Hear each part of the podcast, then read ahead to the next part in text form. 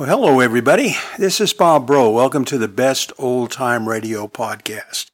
The show you're about to hear was a Boomer Boulevard show that was first played on New Year's Eve, December 31st, back in 2018.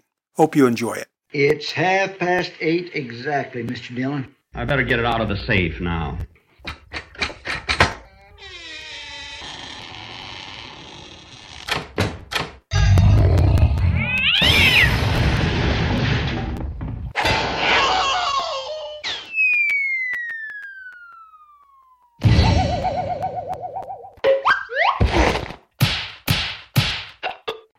Go.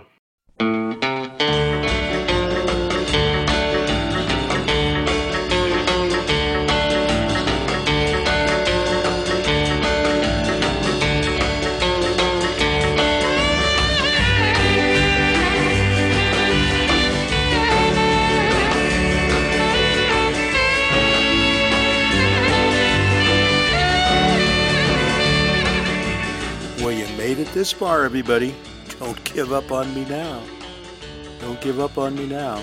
Hi, this is Bob Bro coming to you on the very last day of the year from beautiful, rainy St. Louis.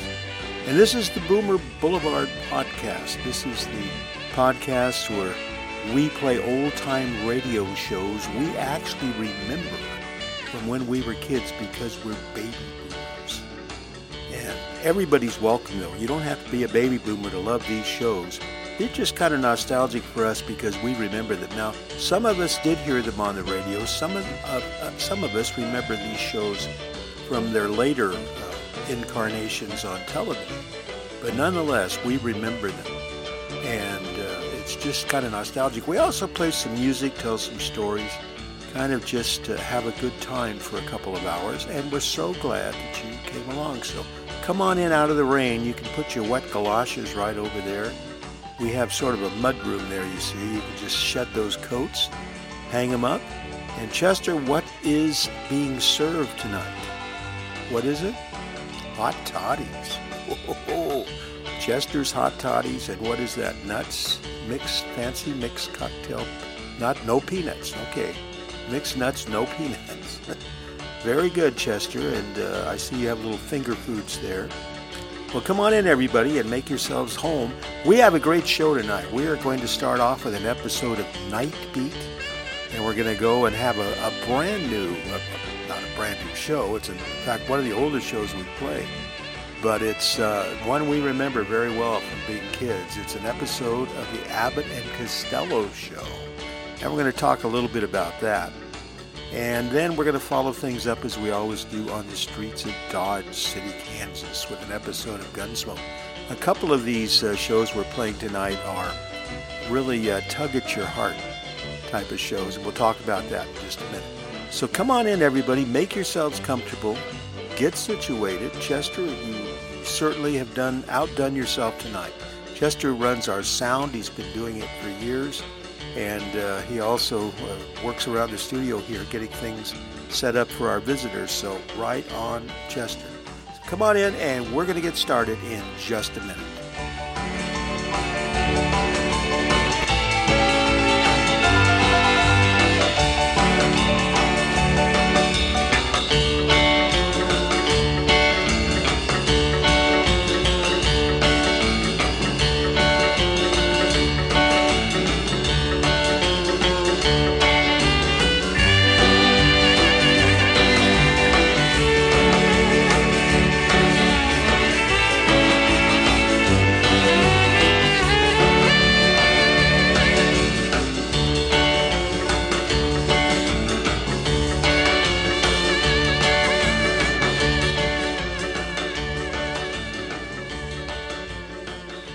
Get started tonight, we're going to play one of two shows that are not action packed, but they will tug at your heart.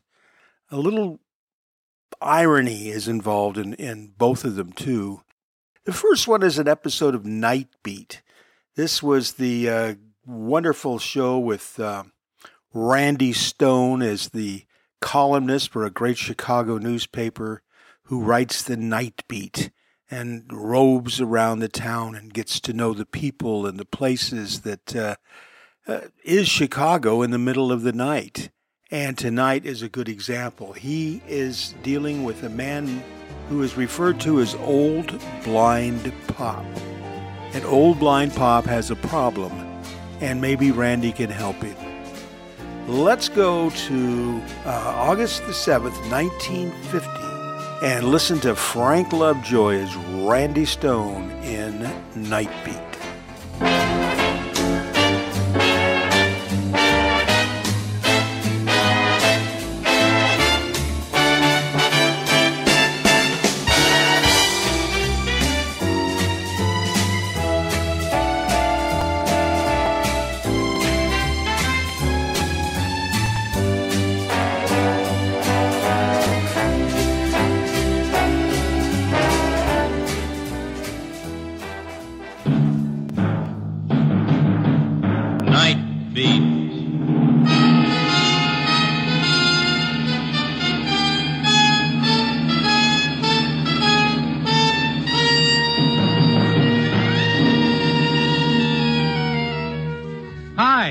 Stone. I cover the night beat for the Chicago Star. My stories start in many different ways. This one began with a man who was blind and ended when he saw his blindness went deeper than his eyes. Night Beat, starring Frank Lovejoy as Randy Stone.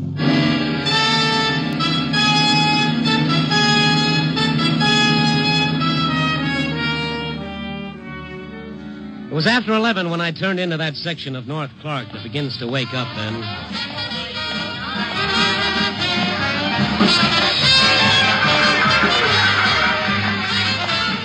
Tonight it was jumping no more than usual. It just seemed that way. I threaded my way through the visiting playboys from Keokuk and St. Louis, and the whining panhandlers and the sad-eyed gals. Then I stopped for a minute to watch old Pop. There he stood as I'd seen him stand night after night before the little burlesque theater, sawing away at the same old tune on the same old battered fiddle. I walked up to him, listened for a moment, and then. Thank you, thank you. Business good tonight, Pop? Randy, Uh huh. you never miss, do you? not my regulars. How have you been? Oh, good, good. You? I've. All right. Business good? Lousy. Well, still early. Midnight shows ought to bring in some tariff. Uh huh. What's it look like tonight, Randy? I don't have to tell you, Pop. I think you can, I think you can see more than I can. Yeah, that's the trouble with being blind. It's not what you miss without eyes, but what you do see. I can feel them, Randy. The cheap sports. The ones who drop a penny in my cup. Drop it in from way up because it sounds heavier when it hits. Big shots. The ones who drop half dollars when they're with a girl and pass me up when they're alone. Where do I fit in, Pop? you never change. Always a quarter. Night you drop in something else, I'll know something's wrong. Well, the show's breaking. Here come the girls. Dancers, they call themselves. Dancers, cheap, shoddy. Oh, shoddy. careful, Pop. Oh, well, well, if it ain't Horace Greasy. Greeley. It's Horace Greeley. How are you, Pearl? Feet are killing me. From what? Standing in one spot oh, So I should move around? Here, Thank you. for nothing. Ain't seen you in a month of Sundays, Randy. Well, you have to wait your turn. See the show? No, should I have? Nah, new one's moving in tomorrow. Bigger and better. And bearer. When I'm paid to wear more, I'll know I'm washed up. How's it going? Same old grind. Ha, get it? Every night the same lousy joke. So what? Every night you play the same lousy tune. Oh, who asked for hyper? Long time ago, I, I played better. Yeah, I played fiddle for the czar, so comes the revolution. Honest, Pop, you know anything else? Who'd recognize it around here if I did? So where's your high hat? Oh, shut up. Now listen. Cheap burlesque dancer. Hey, wait a minute. Who are you calling a You, you, all of Hey, you. Pop, now, Pop, take it easy. What's the matter with you? Now let me alone. Just let me alone, that's all. Hey, wait a sec. Well, what's eating on him? He blew up like a boiler. Yeah. He ain't never done that before. And calling me a cheap dancer. Who does he think he is? Plays for nickels and sops himself in cheap wine when he's got the price. He... Hey, Randy. What? No wonder. He was sober. Yeah, I saw that, too. First time I ever seen him come out from under that cloud. He's sick. Well, maybe there's something else, Pearl. Nah, he'll take his nickels and dimes, buy a bottle, and soak in it. Believe me, there's nothing wrong with pop that a wet cork won't cure. I don't know. I don't know. There was something else. Honest, you give me the willies. okay, Pearl, I'll throw in a cup of coffee. Come on.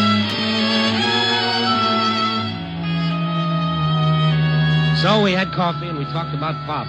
No one knew where he'd come from. He just showed up one night with a battered fiddle under his arm and started playing.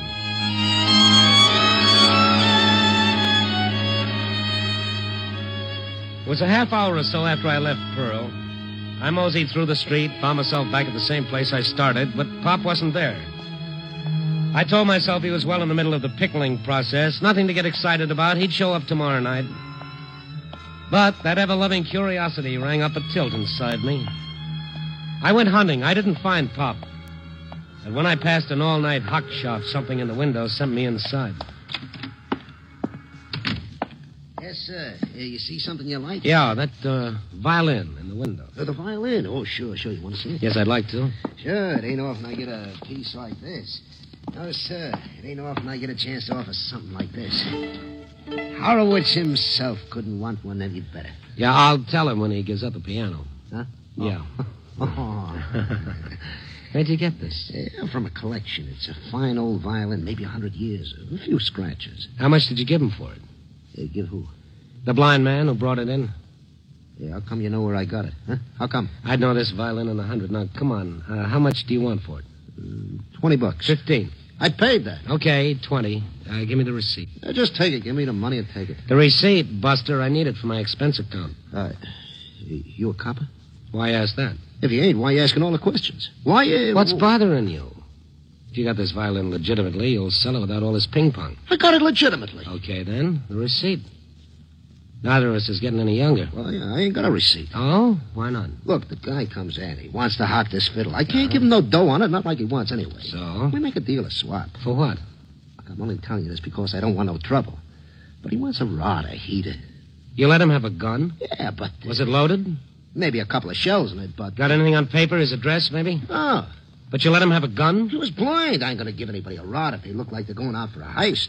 I I got a legitimate business. What could a blind guy do with a gun? Figure it out. Look, I'm trying to tell you that I'm clean. I tell you I'm clean.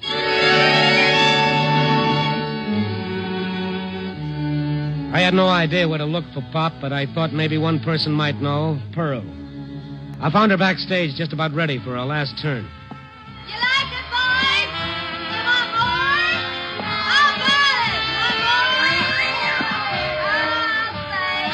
Hey, Randy, grab yourself a fan and cut in any place. Now, Pearl, this has got to be quick. You know where Pop lives? Huh? Yeah. Hey, what's wrong? He traded his violin for a gun. What for? I'd like to know. Now, come on. You got any idea where he lives? No. But I walked a couple of blocks with him one night. He was too stiff to do it alone. Yeah? Then he turned off in some street. I didn't go no further.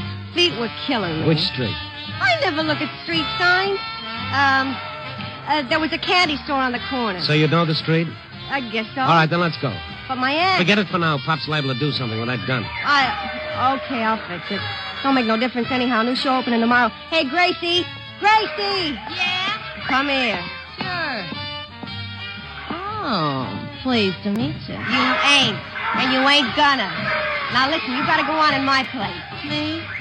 Me? You've been yammering how good you are. Now's your chance, honey. Oh, I don't know nothing. It ain't education they want out there. Here, take my balloon. Blow it up a little bigger. You need it. Oh, but I can't. All you gotta do is be careful of the guy in the first box. He's got a rubber band and some bent pins. Let's go, Randy.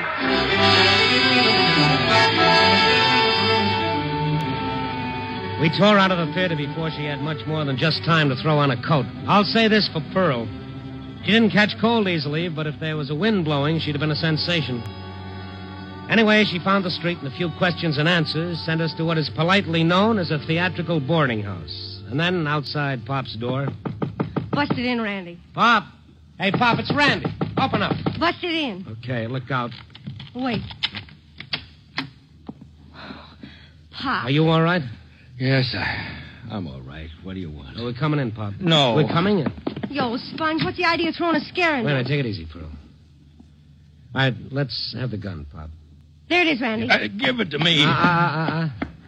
You look better in a fiddle. I. I.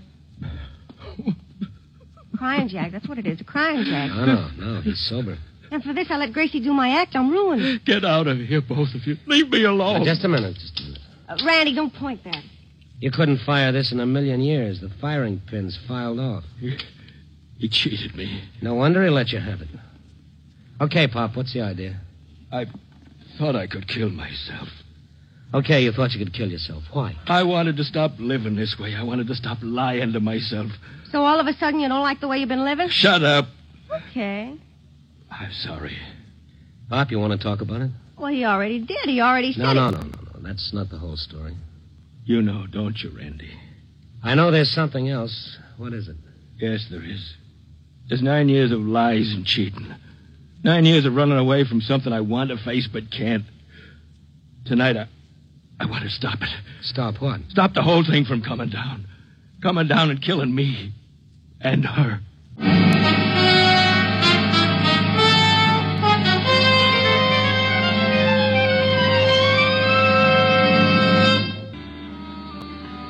For a moment after Pop said that, he stared into space. His sightless eyes seemed to be seeing something neither Pearl nor I could sense. And then.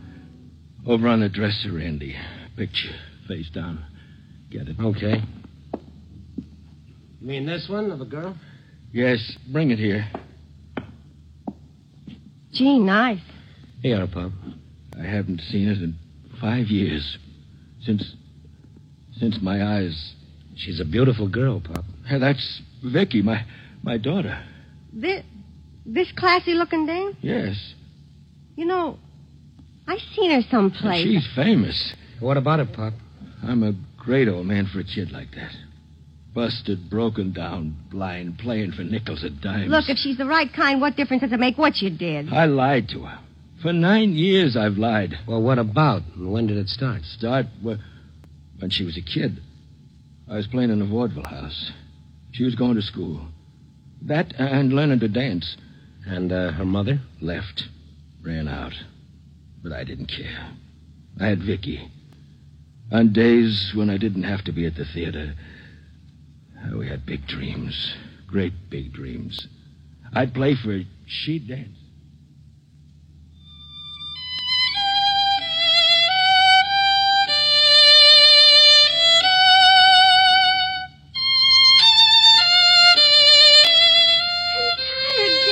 You're not allowed to get tired. Now, come on. Once more.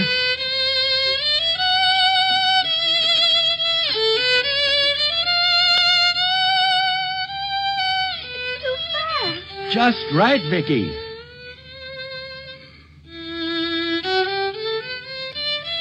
That's enough, Dad. okay, lazy. Come here. What's the matter, honey? Nothing. Now, come on. Let's have it. I can't dance as good as the rest of the kids. Who said so?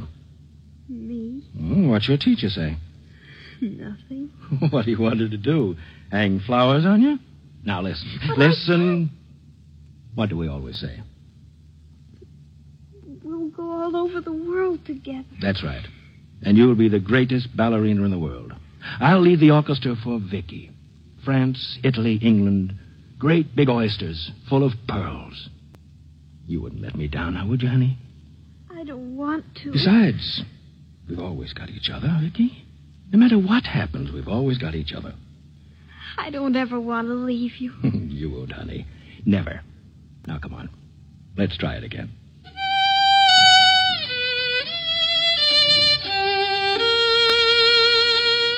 Better. Better.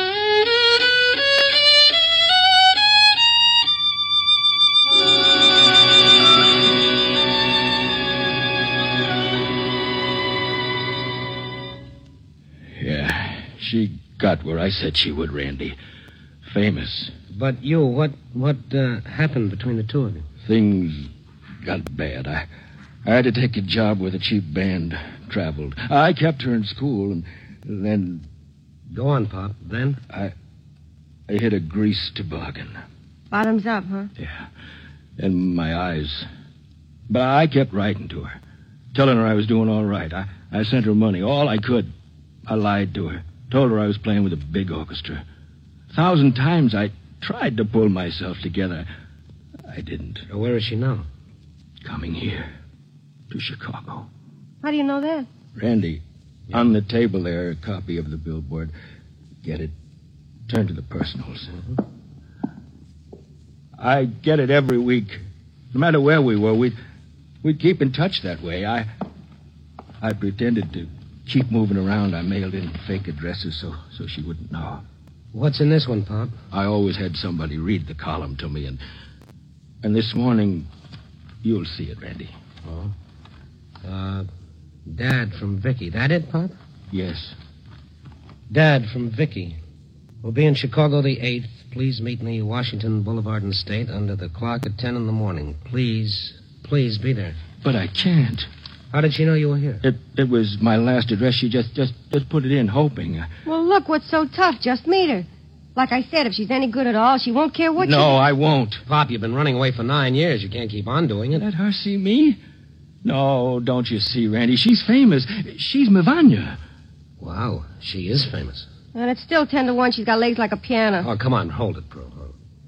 The ballet's here in Chicago, huh? Yes, I I heard that their first American tour in ten years.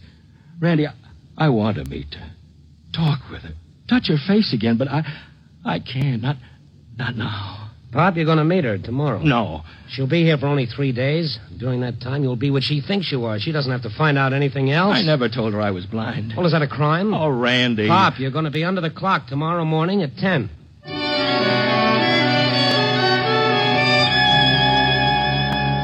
It was easy to say, just like that.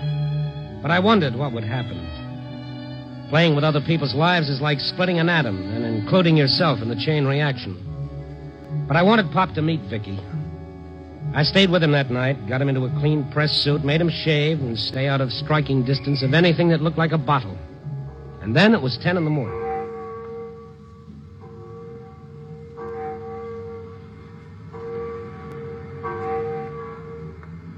Ten, Randy. That, that's ten o'clock. Yeah, yeah. Uh, give it time, Pop. Uh, let's go, Randy, before it's too late. Let's go. Uh, take me away from here. you look all right. There's nothing to be ashamed She's, of. she's bound to find out. Not from me or you. She, she'll want to know what I've been doing, where I've been. Randy, I, I've told so many lies. I'll have a few more on me. Do you see her? Not yet. I hope she doesn't come. I hope. I hope she does. She will. What'll I say? Uh, Randy, tell me what to say. You'll know, Pop. Nobody'll have to tell you. Now stand still. Take it easy. Help me. Help me tell one more lie. He didn't have to tell one more. Vicky didn't show up. Not at 10, not at 10.30, or not at 12 when we finally left the corner. I didn't want to leave Pop alone, so I took him to my apartment. I left him there in the lobby with the clerk keeping an eye on him while I went calling. Calling on a lady named Vanya. My press card works magic, especially backstage. I got in to see Vanya, all right. It is so charming, Monsieur Stone. Yes, yes, of course, charming. Uh, I expected to meet you earlier. Oh, so? I'm glad you did not. I'm afraid I do not look my best before noon or later. Maybe that's why you didn't show up. Pardon, show up? Hello, Vicky. You, you called me what? Just Vicky, uh, for the present. I may think of something else later. I do not understand. Look, baby, I got a hunch you were there this morning. You saw him and decided not to stop. Is that it? Well, if this is a joke, Monsieur, Monsieur Stone, I do not appreciate it. Oh, please, let's stop the polite tennis. But, but, but you're insane. How it is tennis? He was blind. You saw that. He wasn't what you expected after all these years. Or, or maybe, and I'm giving you the benefit of the doubt, maybe you didn't recognize him. Uh, you will please to excuse me one moment. Igor? Igor! Please, come here. You, uh, you would like maybe a drink? No, no, thank you. Look, Vicky, you can drop the Iron Curtain disguise. You see, I. Oh, Igor, please come in. A pleasure. Igor, this this man is, is crazy. This is if from a newspaper. Oh, that is very nice. And who are you? I, I am the ballet master. What else? We'll leave that unanswered for the time. Uh, to get back to you, Vicky. He calls me Vicky. Huh? Why? Well, that's her name. Now, look, don't give me any more of this now. Yes? But You're a you're a brunette. A little gray, perhaps, but on the stage. Wait a minute, wait a minute. Let me get a closer look. Igor, keep him away. I will go for help. No, no, no, never mind. You're not Vicky, are you? Please, monsieur, I am Mivanya. Ludmilla Mivanya Krochenko. One of those is enough. I. Okay, I'm I'm sorry. It's all a mistake. I thought you were someone else. But that is impossible. She. I know, I know, I know. I apologize again. I made a very bad mistake. Please forgive me. Oh, it is nothing. Please to come again. Sure, sure. Invite some fawns over. We'll spend another afternoon. She wasn't Vicky, but she was Mivanya. I felt a little like the guy who opened the wrong door in a Turkish bath. I hurried back to Pop, took him up to my apartment, sat him down, and told him what had happened. I'm not lying, Randy. I'm not. I saw Vicky's picture. I saw Mivanya. At first, a guy could make a mistake, but not with a good second look. Randy, I swear Oh, to you. come on, Pop. Give it to me straight. What's the deal? Why should I make up such a story? That's what I'd like to know. Brother, I bid. Hook, line, and sinker. I took the bait. Why'd you throw it? For the last time, Randy, I didn't lie to you. A gun with no firing pin, a fine long story about a daughter. Great build I'm going, Randy. Okay, Pop, go ahead. You still think I... Excuse me, won't you? Yeah. Uh, oh, Pearl. Oh, sure, we were there. We had a. What's that? Oh, now look, honey, if you're. Give me that again. Now, hold on a minute. Pop! What? Pop! What? Sit down, wait a minute. I'm going. You're going to sit down and you're going to wait. Now, come on. Oh, what's the matter, Randy? Is that... No, no, no, no. Okay, Pearl, give me the rest. Yeah? What's the address? I got it. Ah, now look. I'm going to bring Pop to you. Hold on to him like a mink coat. Don't let him out of your sight, and then I'm going to go to that address.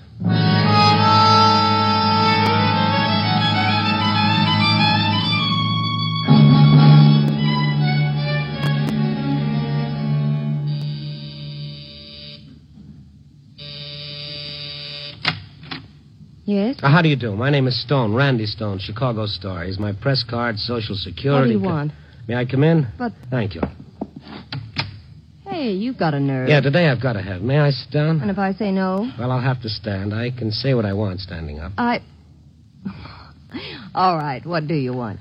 I want to know why you weren't under the clock at 10 this morning. I don't know what you're talking about. Dad, from Vicky in Chicago the 8th. Please meet me. Where. Where'd you find that out? Billboard magazine, personal column. I don't want to talk about it. Well, I do. And so does your dad. I. Where is he? How is he? Well, first tell me why you didn't show up this morning. Is he all right? I guess so. You guess. Don't you know? Answer me. Vicky, you are Vicky, aren't you? Yes, what about Dad? Well, you want to see him, don't you? I. More than anything else in the world. I thought so. Now, how about tonight? Tonight? But. I'll fix it. You know who I am? As far as I'm concerned, you're Vicky. That's all I care about. That's all he cares I about. I want to believe that. Well, you can. Now, how about tonight? But what'll I say? Vicky, you'll know what to say when you see him. I wanted to be there this morning. I... Now, look, don't give me the excuses or reasons. Just meet me tonight. Where? I'll pick you up. A date? Why are you doing this? Human interest stuff. Let it go at that, huh? But- Tonight? And Vicky. What? Uh, maybe you'll be a little shocked. I will? Yes, maybe you will. Well, I'll see you tonight. And this time, show up. Hmm?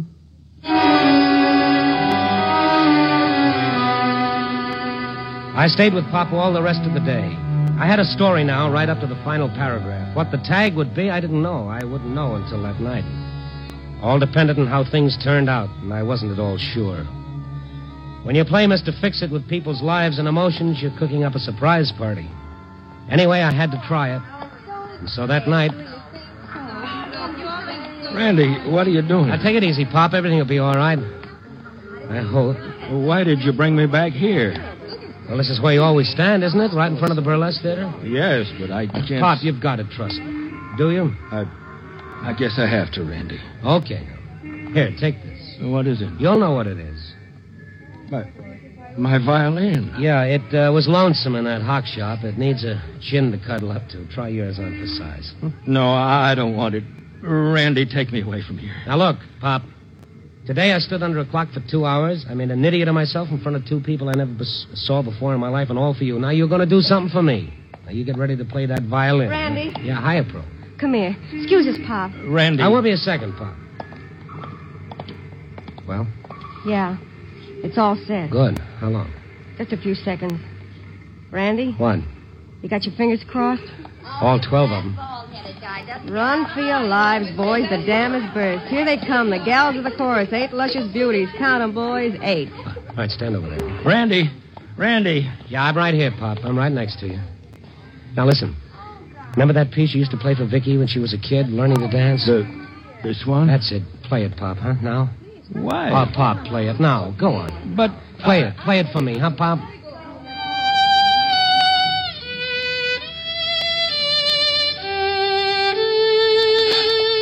Hello there. You, Recognize the tune? I. Oh, no. Yeah. Oh. Randy, who who's that? Ask her. No, it. Dad! Vicky. Vicky. Oh, Dad! Yes, Pop. Vicky. Here. Here. No. Yeah. Here, Pop. She's a big star, all right, but not quite in the same line you figured. But it's still dancing. Dad, Dad, forgive me. I, I've been wanting to write to tell you, but I've been lying all these years. I pretended that I. You that lied.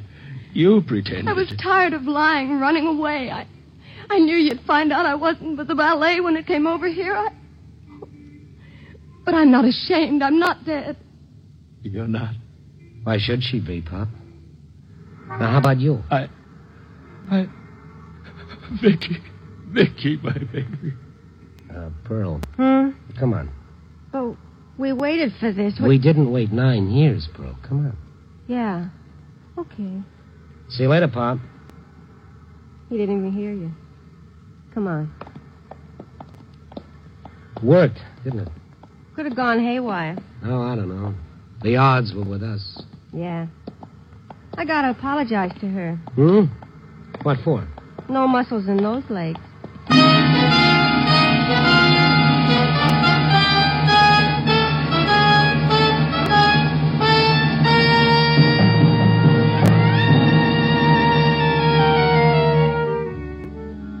So there's the finish. It's funny. Two people lying to each other, dodging, pretending, when all it took was a couple of words to end years of fear and doubt. Well, it just goes to show you. Blood's thicker than water, and pride is a lot thinner than love. Hmm. Copy, boy.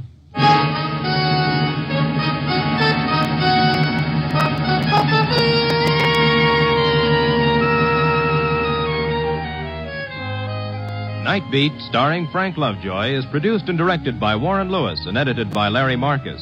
Tonight's story was written by Russell Hughes with music by Frank Worth.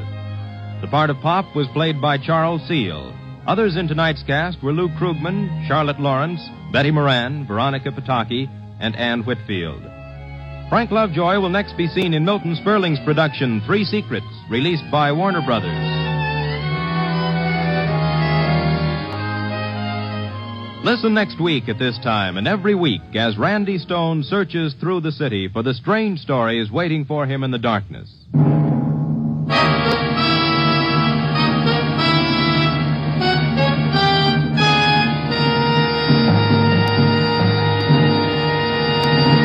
Nightbeat came to you from Hollywood.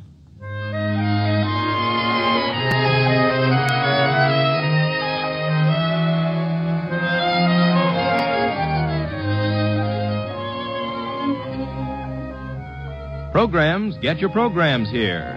More action packed adventure mystery programs are yours for the listening Wednesday night on NBC. Hear The Falcon, Mr. District Attorney, The Big Story, Dick Powell as Richard Diamond, and Brian Donlevy in Dangerous Assignment.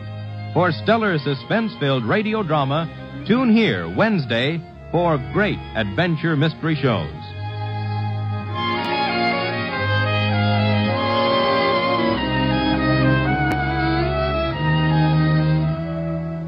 Stay tuned for the first piano quartet on NBC.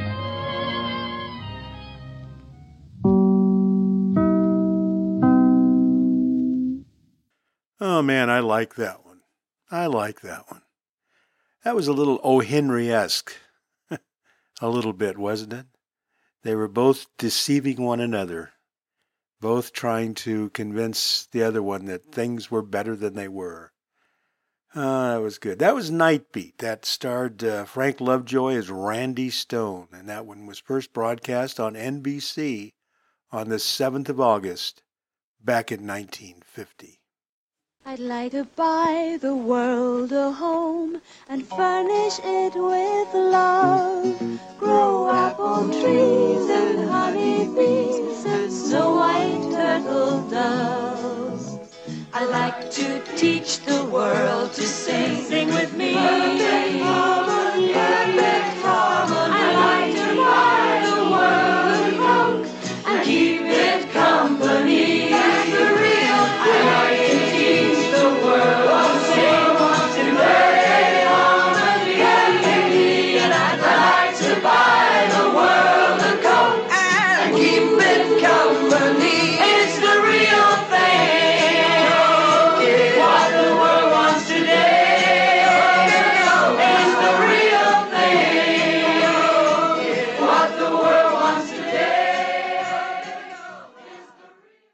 You know, I got together with some uh, friends the other night. We got talking about when we were teenagers, how so much time was spent out just cruising. Just cruising. Now, being from Southern California, I used to go up to Hollywood and cruise up Hollywood Boulevard and all the way uh, over to, oh, I don't know, somewhere around La Brea and then down to Sunset. And then we'd make a ride on Sunset and head out along the Sunset Strip all the way out to uh, to Beverly Hills, almost to Santa Monica, really, and then uh, jump back on the 405 to go home to Long Beach. And that would take just to go maybe that oh 10 miles. That would be about three hours because of all the kids that were cruising. I managed. Oh, it must have driven the the businesses crazy, but we loved it. We loved it. It was just just something that you just love to do. Being out there with all those kids, everybody with their windows rolled down, everybody listening to basically the same music. In fact, as you drove down the highway or down uh, Hollywood Boulevard, this is kind of what it sounded like.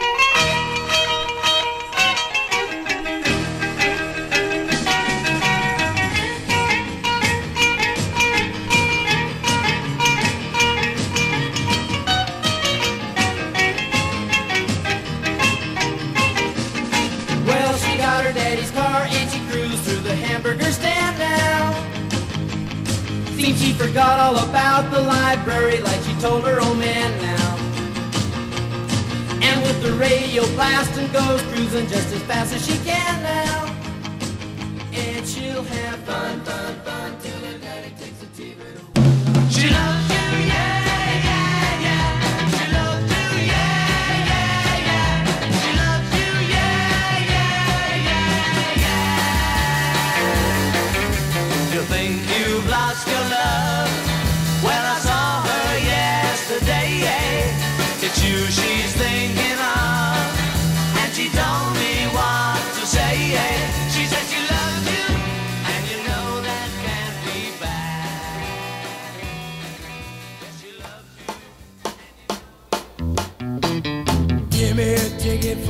aeroplane. Ain't got time to take a fast train. Lonely days are gone, I'm a going home. My baby just wrote me a letter. I don't care how much money I gotta spend. Got to get back to my baby again. Lonely days are gone, I'm a going home. My baby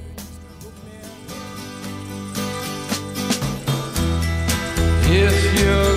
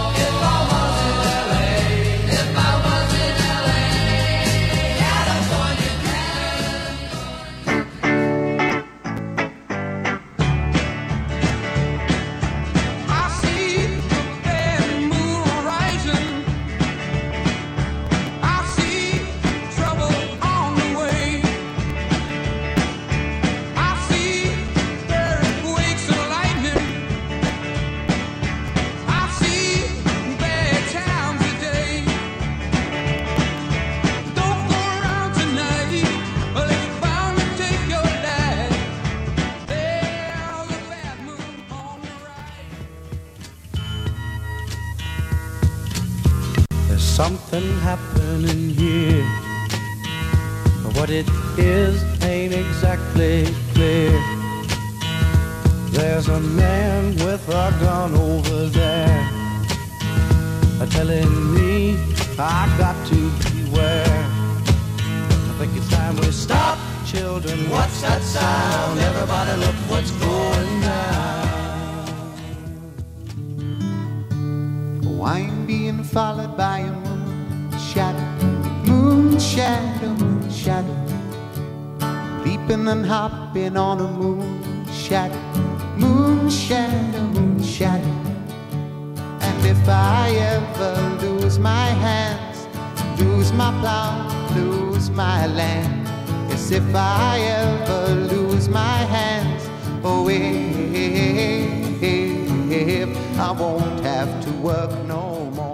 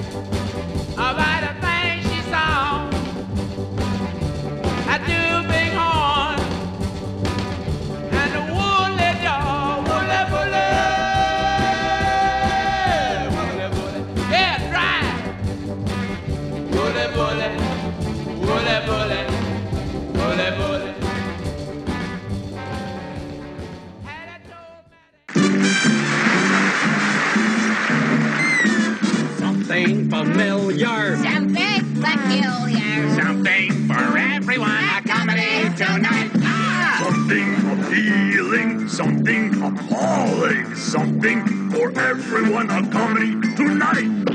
Nothing with kings, nothing with crowns. Bring on the lovers, liars, and clowns. Situation, No complications. nothing portentous or polite. Ready tomorrow, comedy tonight. Whale on our comedy corner this week, we're introducing a new show, the Abbott and Costello Show. And what baby boomer doesn't remember Abbott and Costello? I mean, we used to watch them on TV when we were kids and used to see their movies. I remember one of my very favorite movies as a kid was Abbott and Costello Meet Frankenstein.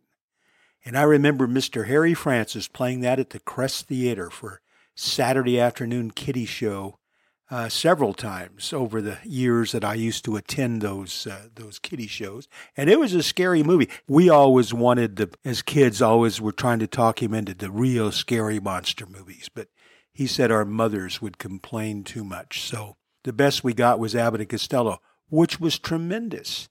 That was actually a 1948 movie, so we were seeing it many, many years after it was released. Bud and Lou, Bud Abbott and Lou Costello met in 1936 in New York City. They were both doing the burlesque circuit. And Abbott's regular partner fell sick, and so Lou Costello filled in. Well, right away the chemistry seemed to work, and Abbott's wife, among others, encouraged them to become a regular permanent pair on the vaudeville circuit.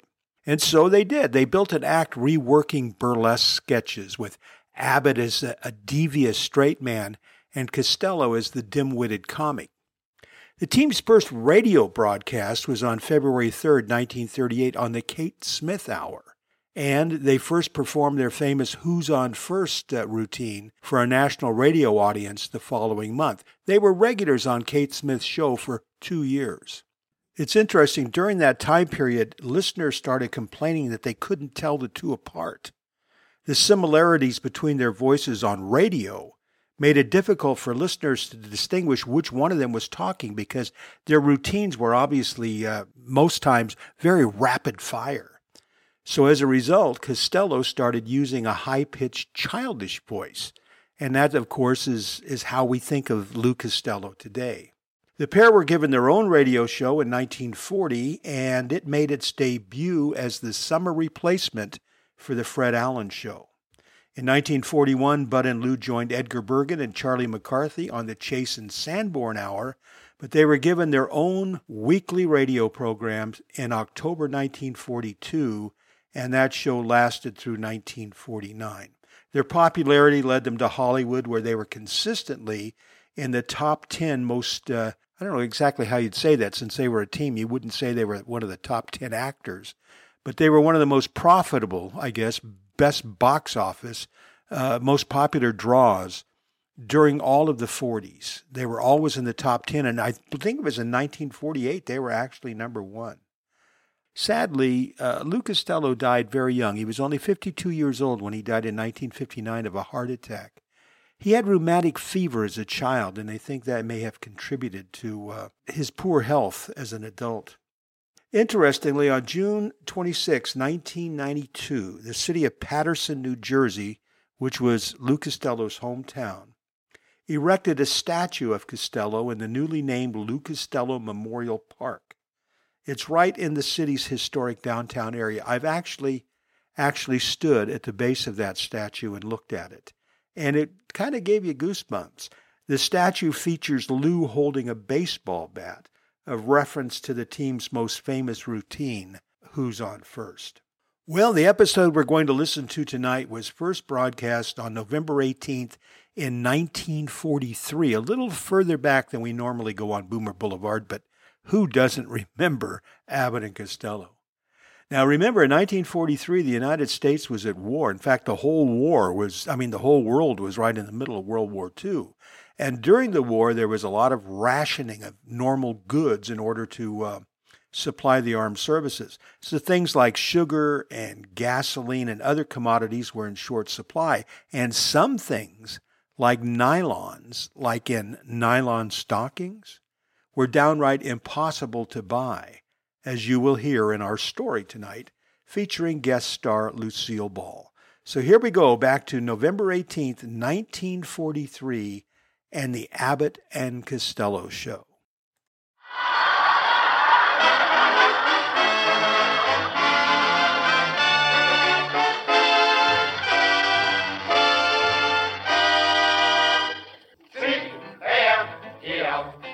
The Abbott and Costello program brought to you by Camels, the cigarette that's first in the service. Camels stay fresh because they're packed to go around the world.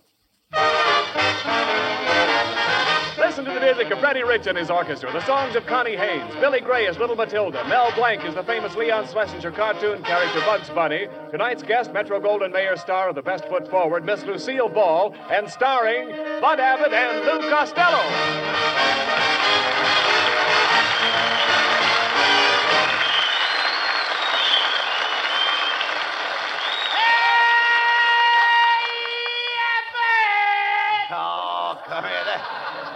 Are, Costello, late as usual. Why, what kept you this time? Oh, I was waiting for our new letter carrier, Abbott. Yes? Yeah, and it turned out to be a dame. Boy, did I have trouble with her. And what kind of trouble? She tried to kiss me. Yeah, she kept right on kissing me on the eyes, on the nose, on the chin. Wait a minute. Why didn't she kiss you on the lips? Well, she's new at the post office, and she can't find the right zone. The right zone. there you go again, Costello. I can read your mind like a book. All I can see is women, women, and women. Where did you turn to page four? You'll find some girls. Yeah, girls. girls, girls, girls. Every night you're out late with girls. Last night you were out with two. Yeah, but I only caught one. No, no, no, no, no. Boy, no. was she beautiful. I met her down at the Lone Palm, King Johnny's joint. Oh. Oh, was she a gorgeous aircraft worker? She was? What a fuselage. The fuselage. That little aircraft worker did something to me, brother. No kidding. I took her in my arms. I felt the pounding in my chest. You mean your heart was beating? No, she forgot to turn off her riveting machine. Ah. now, see here, Costello. You'll have to stop this. Either you stop going around with all these girls and talking about them all the time, or we're through. I didn't know you felt that way, Abbott. Yes. All right, I promise. I won't look at another girl if I live to be a thousand years old. Hello, my fat little sugar man. How time flies. Gee, Connie, you look cute tonight. Do you really think so, honey? Yeah. Now I know what they mean by the solid south. all right, Costello, look. Don't get it, eh? Now, all right, look. If you're so anxious to go out with girls, why don't you pick out some nice girl like Connie Haynes here? Ah, Connie won't go out with me. Yes, I will, Mr. Costello. I had a fight with my family tonight, and I want to disgrace them. See, what did I tell you, Abbott? There's no use. I'm surprised at you. Did George Washington give up at Valley Forge? He had a tough time. Never mind. Did Paul Revere give up? No, but Paul Revere had a horse he could depend on. Well, well, you've got me. I'd rather have the horse. I, oh. Well, Miss Costello, I'll go out with you on one condition. If you all get me a pair of nylon stockings. A pair of nylon stockings? That's a deal. Now, now, don't be silly, Costello. You can get nylon. Oh, can? I can get one pair, two pair. I can get a dozen pair of nylon. That OPA hears everything.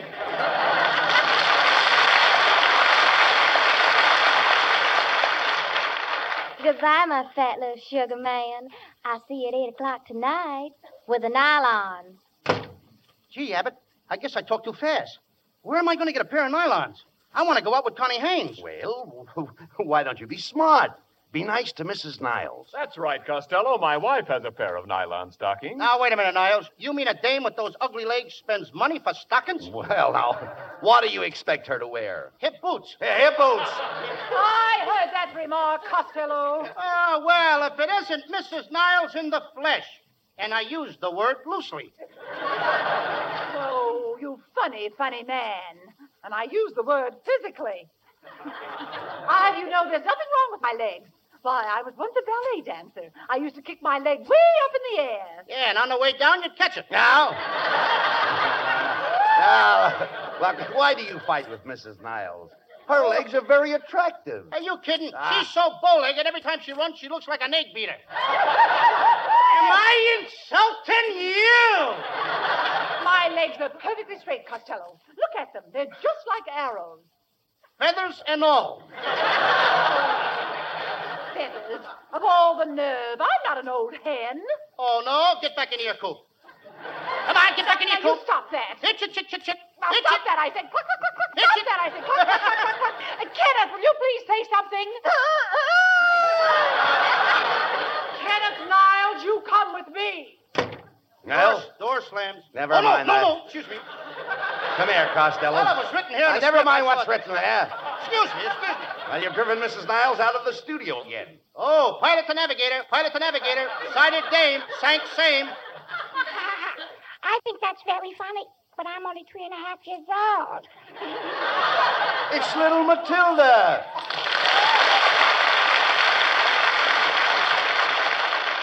Matilda, what are you doing out of school? My teacher sent me home 'cause I kissed a little boy. You kissed a boy?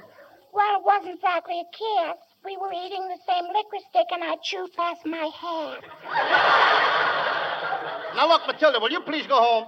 I can't. I'll get lost. Oh, no, you won't. The train stops at every station Why does it stop at every station, Uncle Louie? because it's a milk train. Do they have to milk it at every station?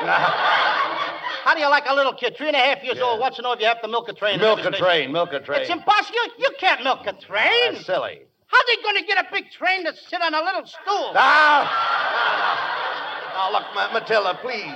Don't worry, Uncle Louie. He's trying to get a pair of nylon stockings. You can get a pair of nylon stockings from my friend Betty Grable How do you know she has nylons? because that's where I saw her put her money. The Bank of America never had branches like that. Wait a minute, Matilda. Uh, maybe you can help Uncle Louis. Do you really know Betty Grable? Yeah. Here's a picture of us on a bicycle. That's me on the handlebars. Mm-hmm. But uh, why have you got such a surprised look on your face? Cold handlebars. Cold. ahead. Ah. Rich and the orchestra. No love, no nothing.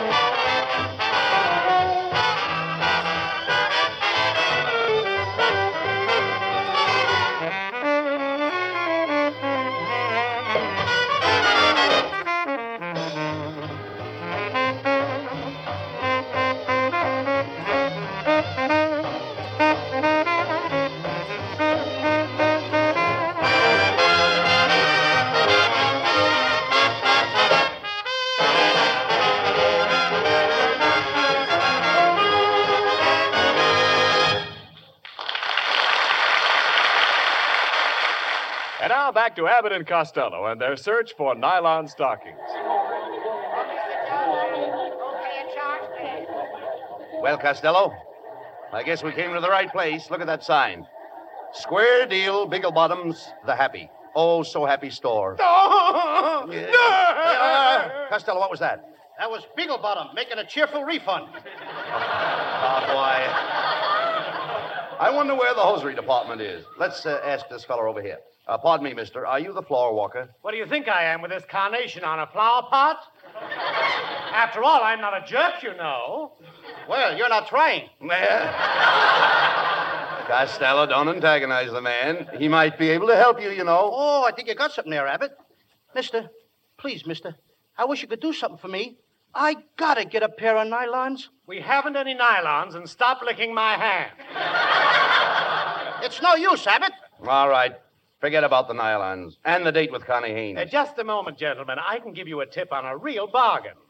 Uh, due to a slight oversight in our tailoring department, we have 4,000 pairs of three legged pants. Three legged pants? That's great. I'll tell all my three legged friends. but don't tell them all. Remember, only one pair to a customer. Come on, Abbott, let's get out of here and away Oh. from this guy. All right, don't get excited. Wait a minute. We'll try the sales girl here. Oh, miss, uh, can you tell us where we might get a pair of nylons? Sorry, I can't help you. You see, I'm in long underwear. Itchy, isn't it? Stop insulting people. Now, there's only one to get one way to get those nylons, uh, Lou. Listen to me. We'll have to see uh, Mr. Beetlebottom. Personally, we've got to do this. Now, come on. Here's the elevator. Up, up, up, up, up, up. That's enough, Abbott. Up, That's up, enough, up, Abbott. up, up, up. Cut it out. Have you tried baking soda? Well, uh, look, never mind that. All right, folks, step lively. Get a move on. Plenty of room on a second layer. Are you going up? Yeah. What's up, Doc? What's cooking, Fatso? Costello, look, it's Bugs Bunny.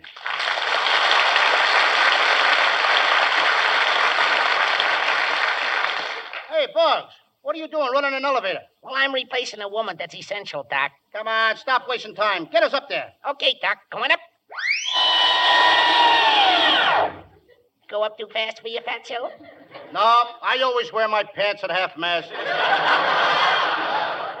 Bugs, will you please let us out? Okay, Doc. Eighth floor, chewing gum, chocolate bar, sweet cream, butter, T-bone steaks, and other postcards. Yeah, but I'm going to murder this rabbit. Oh, no, don't pay any attention to him. Now, we've got to see Mr. Bigglebottom about those nylon stockings. There, there's his secretary. Uh, pardon me, miss. Can we see uh, Mr. Bigglebottom? Okay, did you have an apartment? An apartment? No. Then where did you want to see him a bird? I want to see him about some Nerlin Stickens. Oh, Nerlons are having a big sale in just a moment down that second Earl. Oh, thanks. Come on, Herbert. Uh, What kind of talk is that? well, uh, well, stop talking like that. Hurry up. We'll miss the sale. Here you are, people. Here you are. Nylon stockings. Nylon stockings. Hey, you. You over there. I'll take a pair. Who's selling? I'm buying. Guy must be from Nancy's. Hey, Costello, stop What? fooling around. Look up at that sign there. One pair of nylons goes on sale in less than a minute. Hey, but there's 500 women ahead of me. Oh, what do you care? Go on, squeeze through. Oh, just a minute, young man. You can't squeeze in here. Okay, babe. Let's go outside. Hey, you. Watch how you're talking to my mother. She's a pistol packing mama. What are you? One of the blanks? Quiet. Quiet, Costello. Is everybody quiet? Everybody quiet, please. Quiet. We are about to put on sale one pair of nylons. Remember, only one pair. The first one to get to the counter will receive the nylons and free medical attention.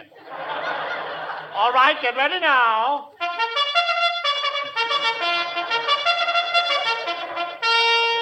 All right, Fatso, you gotta win this race, Doc.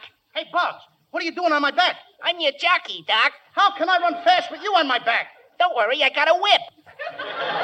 hey, hey, Fatso, your stirrups are loose. Take your feet out of my garter belt. And they're running at Beagle Bottoms. It was a bumpy start, and Costello broke fast. Rounding the hard way, he's pulling away. At the half, it's Costello cutting through the girdle department. Hey, he's into the back stretch. It's Costello by four, by six, and now a final drive down to home. It's Costello all the way. There's nothing between him and the nylons. He can't lose. He's across the finish line. And ladies and gentlemen, here is the winner, Miss Lucille Ball.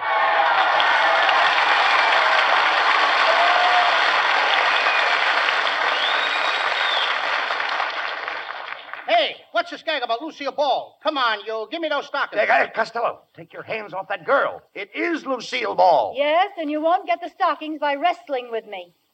Who wants stockings?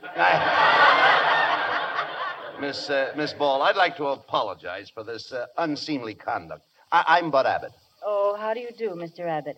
You're the organ grinder, aren't you? Yes. Uh, no, no.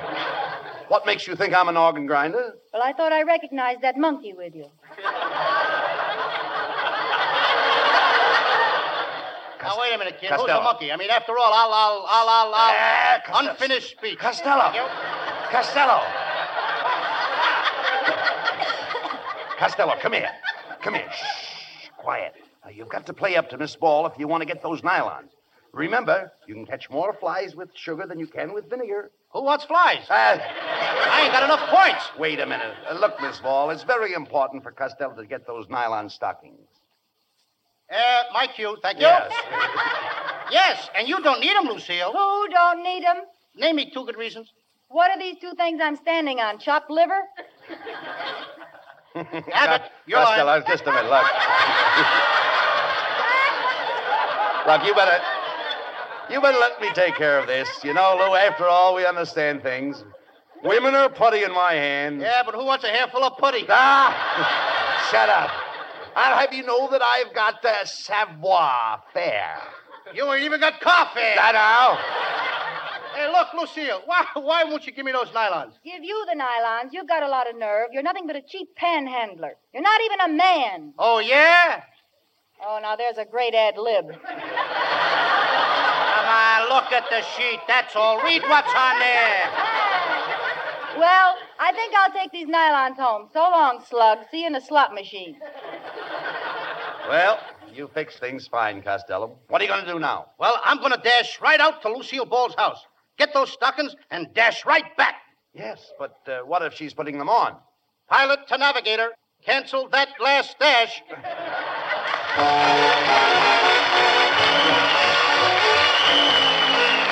Connie Haynes with a hit tune from Oklahoma, the Surrey with a fringe on top. Chicks and ducks and geese better scurry when I take you out in the Surrey. When I take you out in the Surrey with a fringe on top. Watch that fringe and see how it flutters when I drive them high-stepping strutters. Nosy folks will peek through their shutters and their eyes will pop.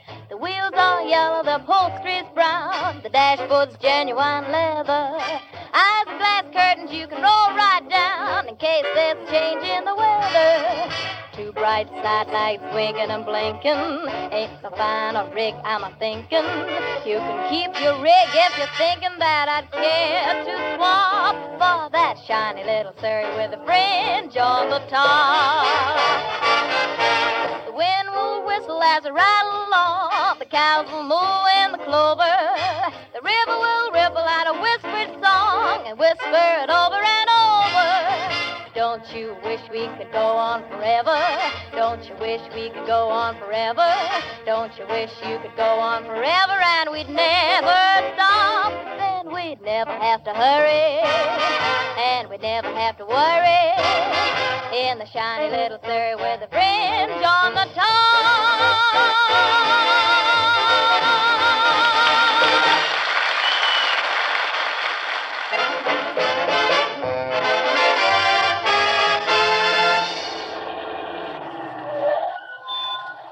Well, Costello, here we are at Lucille Ball's house. Now, remember, you've got to make an impression on her to get those nylon stockings. Uh, comb your hair. It is combed, Abbott. Look, ain't it plastered down nice? Mm, what did you use to uh, plaster it down? Plaster. Plaster? How Plaster. come, how come your hair's so yellow? Mustard plaster. Ma! Boy, watch me go to work on that Lucille Ball. I'll turn on a charm. Uh, you'd better let me handle it, Costello. She's more of my type. I go for those trim ankles. Uh, you couldn't afford the upkeep on an ankle like that? Why not? That's a very classy joint. Oh, sh- shut up here. I'll ring the bell. Never mind. Don't ring the bell. Can't you read the sign? Maid sleeping. I'll knock. Oh, it's about time you guys got here. You'll find the ladder and saw in the basement. Ladder and saw? Yeah, aren't you fellows from the tree surgeons? I was expecting somebody here to trim my tree trunks. We're only interested in your limbs. Look, Miss Ball, I'm afraid you have us confused with somebody else. You met us in the department store, remember? I'm Abbott. And I'm Costello. You must have a poor memory for faces. Yeah, especially for poor faces. Listen, what do you guys want here? It's too late for Halloween, it's too early for Groundhog Day. Now, wait a minute. What that? Do I look like a groundhog? No coaching, please. Quiet, quiet, Costello. Get away from here. Uh, I'll take care of this. Uh, Miss Ball, we're just trying to be neighborly. Y- You know how the laundry situation is, and we're here to help you with your washing. Uh, for instance, we we wash stockings and Yeah, yeah, stockings. Yeah. Well, that sounds interesting. Is your laundry service fast? Fast. We bring it back before it's clean. you see, Miss Ball, we're especially expert in the care of nylon stockings. Yeah, nylons. Nylons. Wait a minute, wait a minute. Are you fellas trying to talk me into something? No, we're trying to talk you out of something. Well, I'm not interested. You'll have to leave now. Hey, Abbott, I think we're sunk. What am I going to do? Turn on the charm. Go ahead. Make love to her. Okay. Oh, Lucille, please don't send me away. I've always admired you. Come, sit with me on this love seat, baby. Please, baby. And put your feet, or your feet, your foot in my hands. Now. Put something in my hands. Yeah, now turn it on, Costello. Turn it on. Go ahead. Lucille, I've lived for this moment. We were meant for each other. I was born to kneel at your feet. Get this GI haircut with a civilian approach. Don't spur me, Lucille. Did everybody go out? Don't spur me, Lucille. I love you. I love you, Lucille. I love you. I adore you. When I look at your face, it sets my brain on fire. I thought I smelled punk burning. Hey, Abbott, what should I say? Recite poetry to her. Recite poetry? Yeah. Okay. Ashes to ashes and dust to dust. If I don't get you, Tommy Manville must.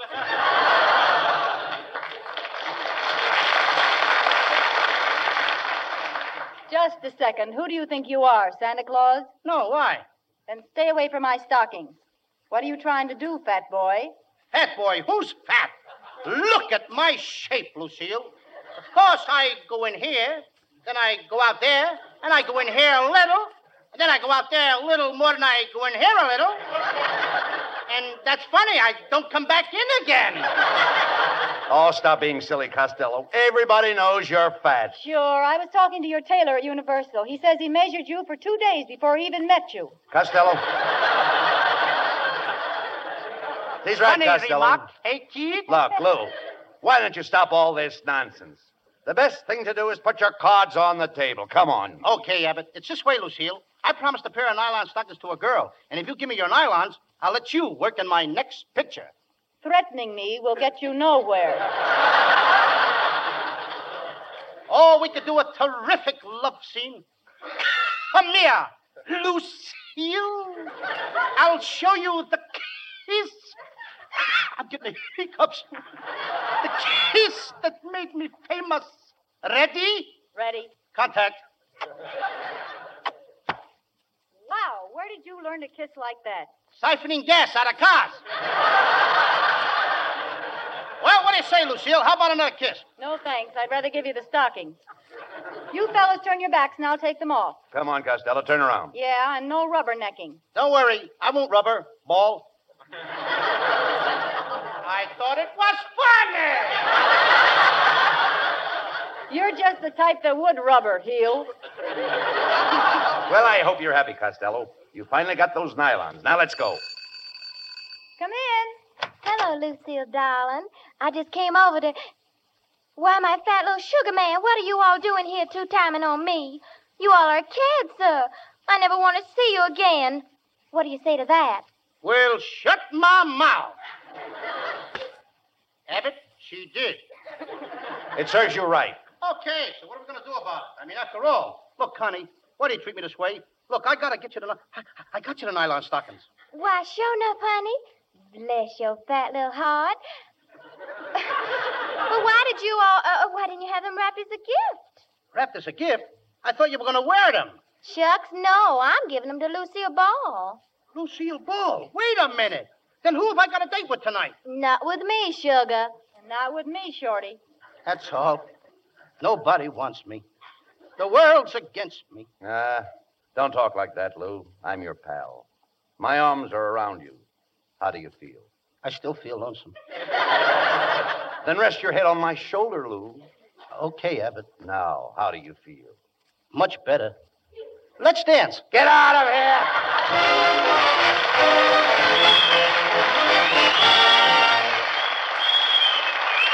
Abbott and Costello will be back in just a moment.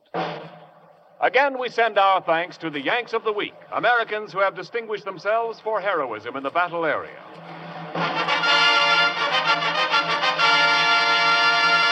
Tonight we salute Marine Private John Elzer of Wyatt, West Virginia, who stowed away in one of the landing ships that stormed the Bougainville beach. In the midst of 18 Japanese pillboxes, he started hurling hand grenades, accounted for six Japanese soldiers, and aided his adopted unit in taking 16 of the 18 pillboxes. In your honor, Private Elzer, the makers of camels are sending to Marines in the Pacific 300,000 camel cigarettes.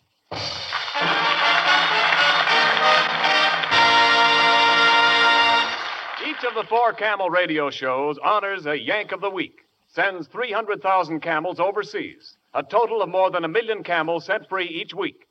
The traveling camel caravans have thanked nearly three and a half million Yanks in this country with free shows and free camels.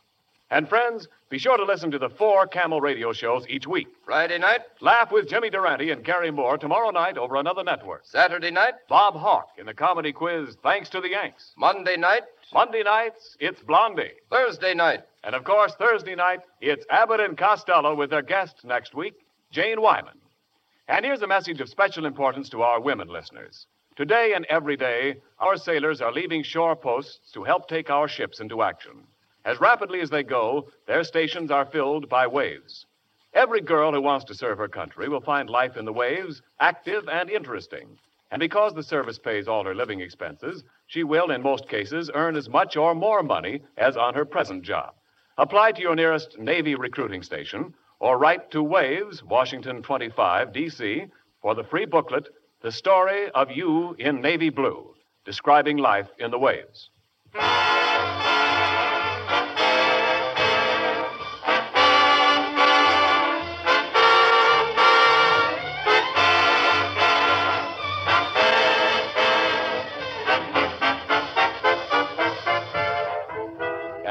Here's Abbott and Costello with the final word. Thanks, Ken.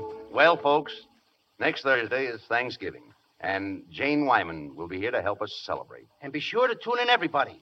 we won't have a turkey, but that Jane Wyman. What a chicken! Woo!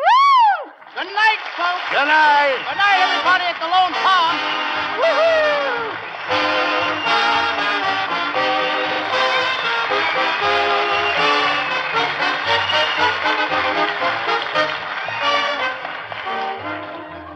Tune in next week for another great Abbott and Costello show. And remember, Camel cigarettes are packed to go around the world. They stay fresh, cool smoking, and slow burning because Camels are packed to go around the world. This is Ken Niles wishing you all a very pleasant good night from Hollywood.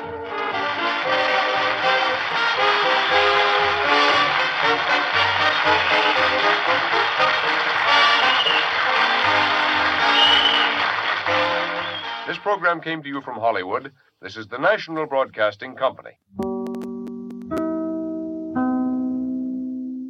The Abbott and Costello Show is first heard on NBC November 18th, 1943.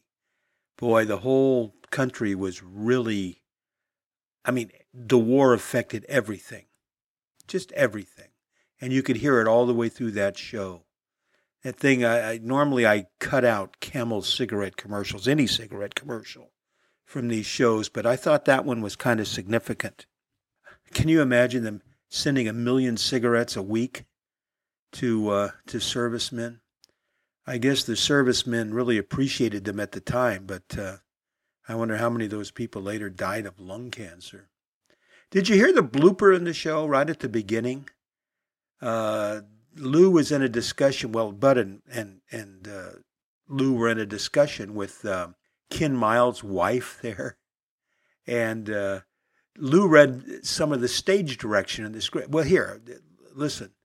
Kenneth Niles, you come with me. Well, Door, door slams. Never oh, mind no, that. No, no, excuse me. Come here, Costello. Well, it was written here Uh, never script. mind what's saw it. written there. Excuse me. Did you hear that? Lou said door slams. He actually read part of the stage stage direction. Then he caught himself. He goes, "Oh!" And, and Bud goes, "Ah, never mind that." Ah, they were they were consummate pros.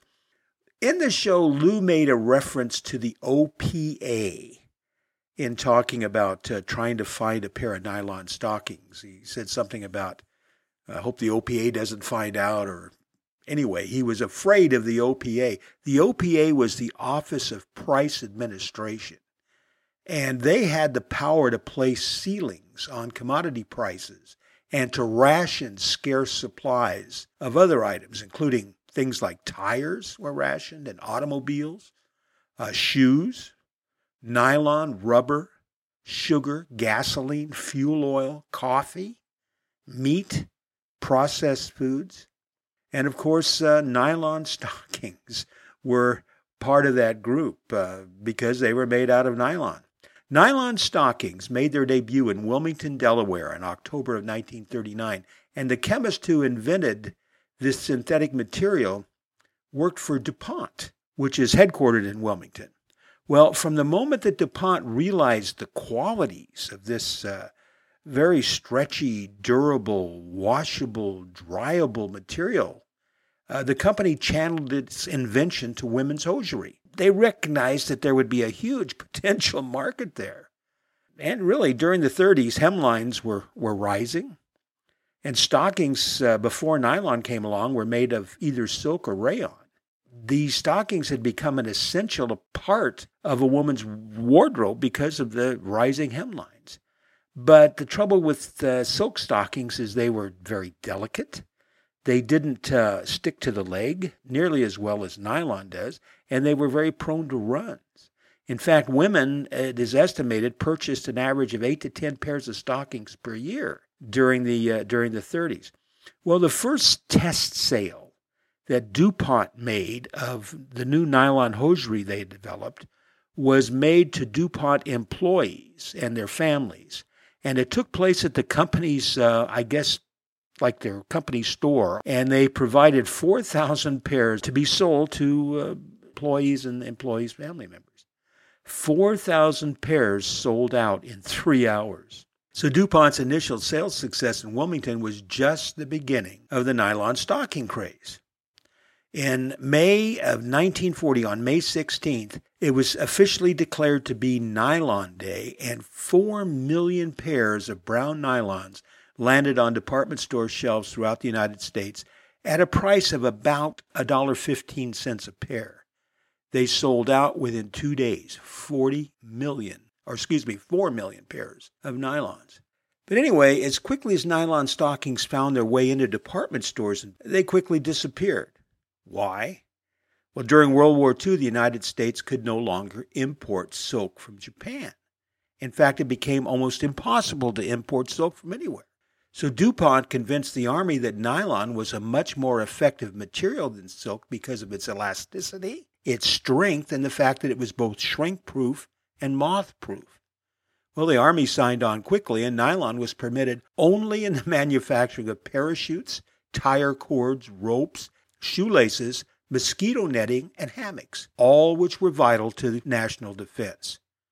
Well, now women suddenly couldn't get their hands on nylons, and so they started resorting to lotions and creams and stick cakes and even painting seam lines down their legs to give the illusion that they were wearing nylons.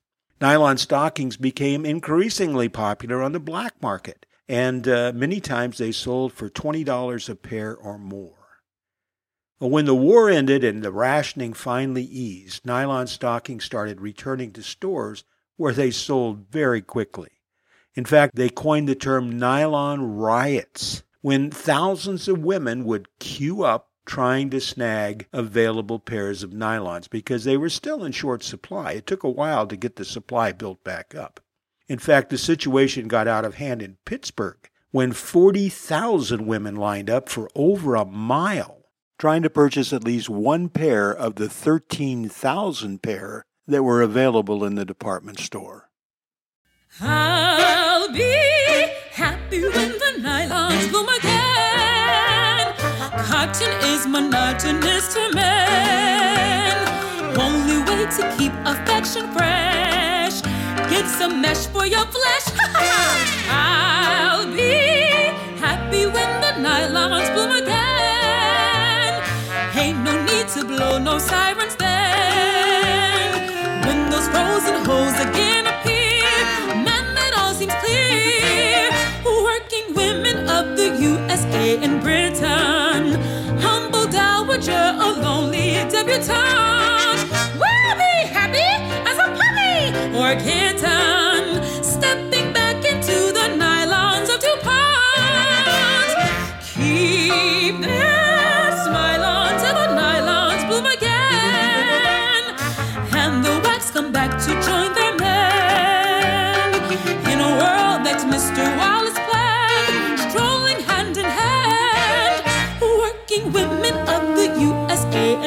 Britain, humble dowager, a lowly debutante, will be happy as a puppy or a kitten, stepping back into the nylons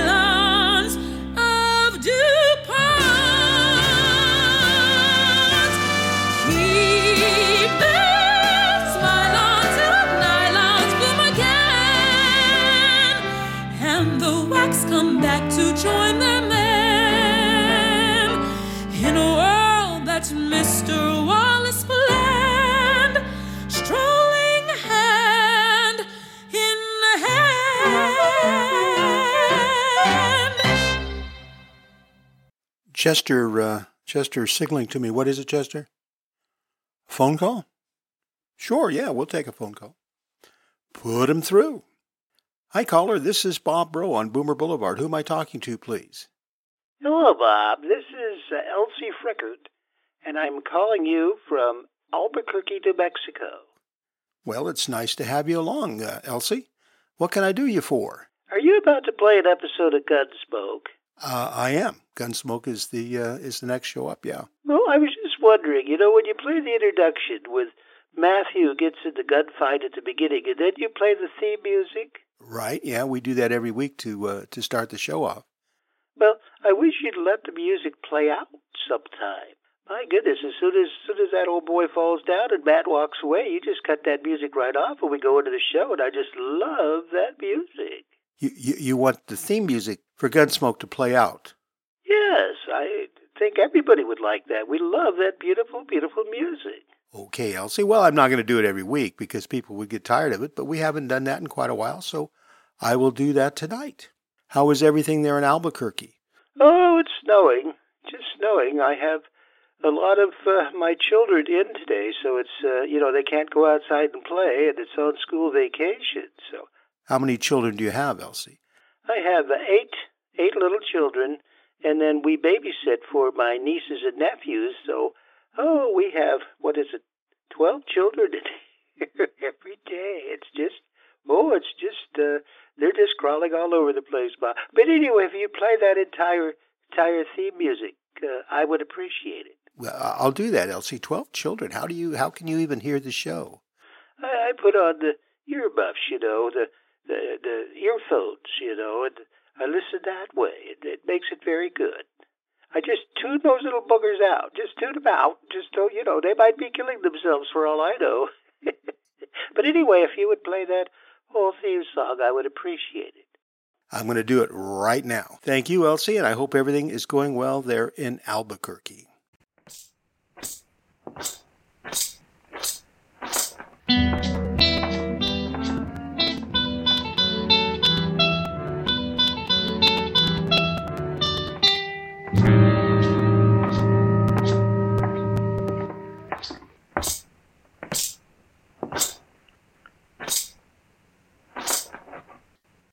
Now. Well,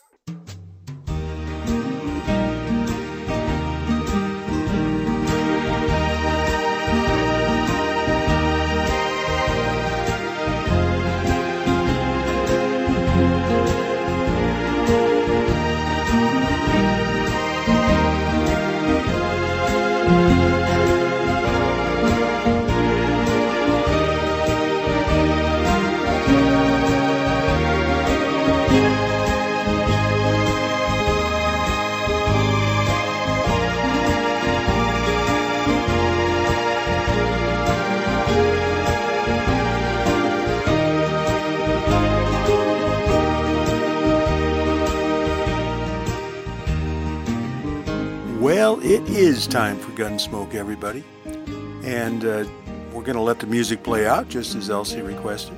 But just a little bit about tonight's show. This one was originally broadcast on uh, the 30th of December, 1956. Now, I'm recording this on the 31st of December in 19, I mean, in 2018. So what is that? 44 plus 18, 54, 64, 62 years ago yesterday. This made its debut on CBS. And I had mentioned at the beginning of the show that we had two um, shows that aren't so action packed but kind of tug at your heartstrings. And this is the second one that I mentioned. The name of this episode is Hound Dog. And I don't want to say anything else about it because I don't want to give anything away. But I think you're thoroughly going to be entertained. Here comes Gunsmoke and Hound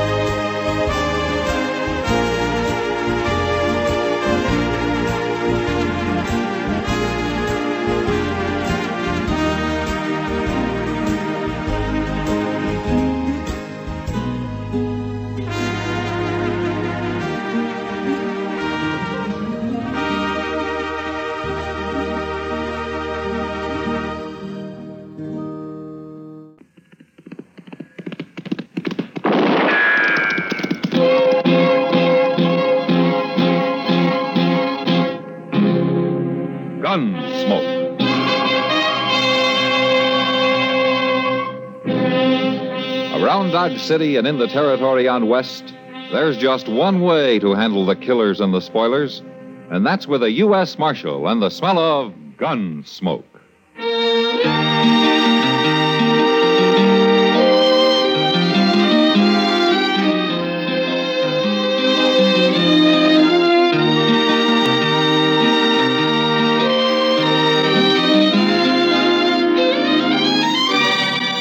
Gunsmoke, starring William Conrad.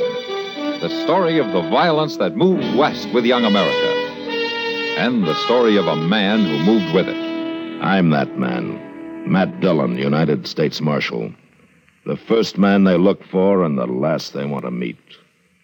It's a chancy job, and it makes a man watchful and a little lonely.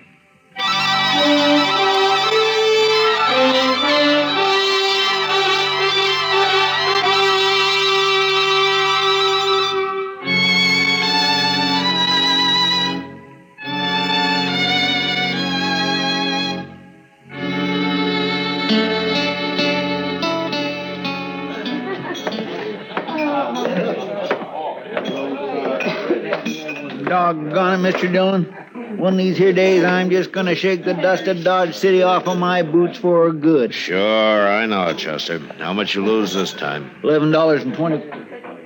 Who said anything about losing? Well, every time you sit in on one of those draw games, the boys whipsaw you and you threaten to pull stakes and leave town. And one of these times, I'm going to do it too. Sure, and the first thing you look for in the next town will be a draw poker table. Well, maybe I ought to change to stud or blackjack. Maybe you ought to just keep your money in your pocket. You ever think of that? no, I, I I got a hunch my luck is right on the point of turning, Mr. Dillon. No? Well, if I only had, say, five dollars or so to get back into the game, No. I could be. be- Well, e- even if I only had a dollar. Oh, oh, Miss Kitty, Uh, just one single dollar. You're broke, Chester? Well, uh, yes. Here you go. Oh no, no! Now I just couldn't think of taking money from a lady, Mister. Ah, well, I'll except as a loan, maybe I could. Excuse me, Mister Dillon. I- I'll pay it back in just a few minutes. You know, Kitty, you're a born soft touch. Oh, well, if he needs it, Matt. It's those sharps over there at the poker table that need it. Oh, well, he can't get hurt bad on one dollar. Uh, Chester's hurt bad when he loses ten cents. Yeah. Maybe he's lucky, Matt. Ah, how so? Oh, forget it, Matt. Just one of those nights, I guess. No. Dad, would a drink help, maybe? Probably not. But I'll have one anyway. At least it won't do me any harm. Okay. Oh, well, I see the Marshal of Dodge is out carousing again. Hello, Doc. How are you, Doc? Oh, my kitty, you look prettier in a basket full of sunflowers. Well, thank you. Yes, you do. Yes, you do. oh, say, Matt, you'll never guess who came to my office for help this afternoon. No, but they got my sympathy, Doc. Eh, It was old Carpus Degg. Carpus. Who's Carpus Day? Well, he lives in a shack on the river bottom, Kitty. He hunts a little, traps some, keeps pretty much to himself. What's wrong with him, Doc? Nothing. He brought me a patient. Too late to do any good, of course. He died right on my operating table. Oh. Died of what? A bullet wound. You mean somebody was shot this afternoon you didn't tell me about it? I didn't figure it was important. Was the Carpus, though. yes. He looked mighty broken up when he left. Doc, will you please? I reckon a man living alone that way, without any human friends, can get pretty fond of an old hound dog. A dog? yeah, yeah. I guess I did forget to mention it was that old spotted hound dog of his that was shot. Well, how are you, Doc? Uh, Miss Kitty, Yeah, Chester. uh, do you think maybe you can get by till payday for that dollar? Forget it, Chester. Yeah, yes, forget it, Chester. Uh, no, no. No use looking at me, Chester. Well, I was just thinking. Uh, Doc, did Carpus have any idea who shot his dog? If he did, he wasn't saying. But from the look on his face when he walked out, I'm glad it wasn't me. Well, now, why would anybody do a thing like that? Well, I don't know. It's too bad, but there's nothing much to be done about it. I think maybe I better ride out there in the morning and have a talk with Carpus.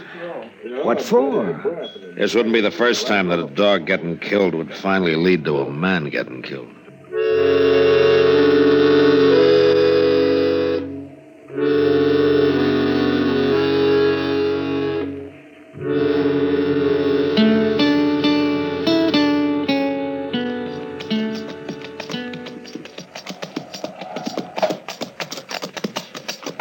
Shack looks deserted, Mr. Dillon. Maybe old Carpenter's gone off somewheres. And there's somebody cutting wood over there in the draw. Let's leave our horses here in the lean-to, Chester. All right, sir.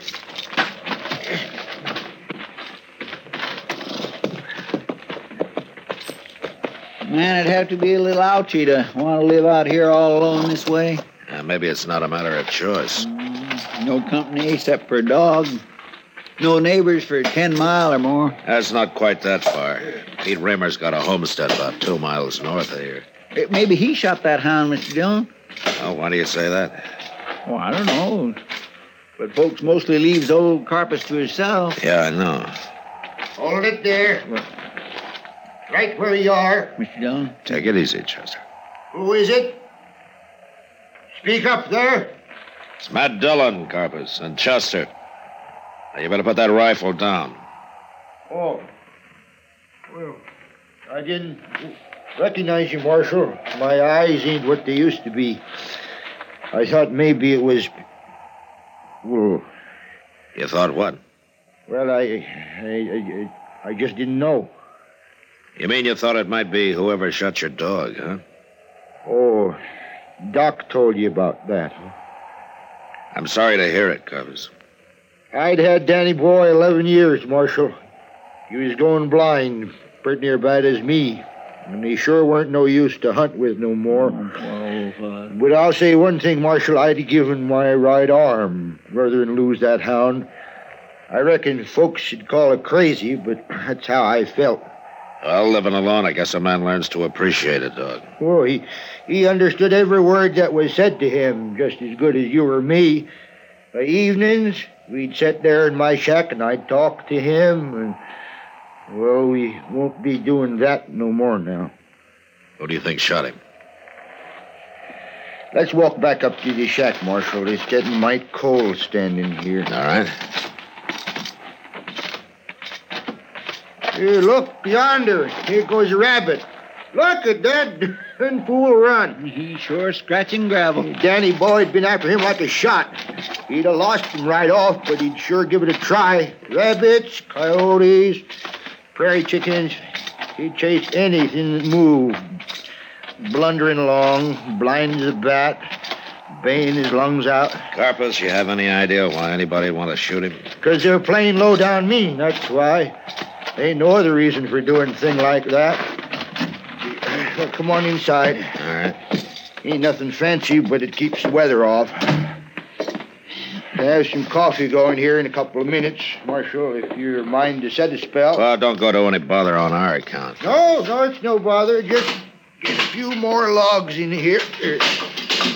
Ah, I ain't sure I can scare up three mugs, though. It's kind of unusual having callers here. Folks always acted like I had the plague or something.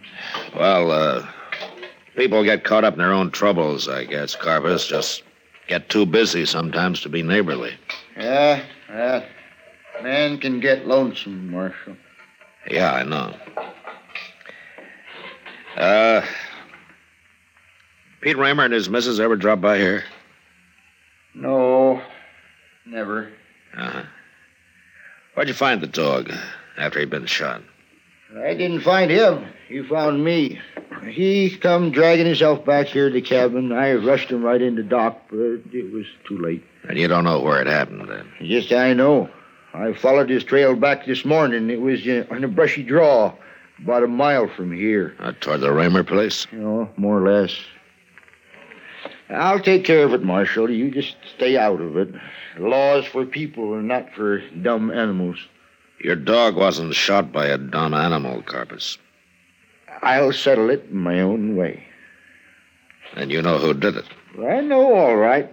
Now, see, they pay for it, too. That kind of paying for it gets out of hand sometimes. I'm the one that suffered the loss. It's my concern, not the loss. Carpus, come out here. Somebody's out there in the yard. You hear me? Get out! Get out on the floor! Well, it seems like one of your neighbors has finally come calling on you, Carpus.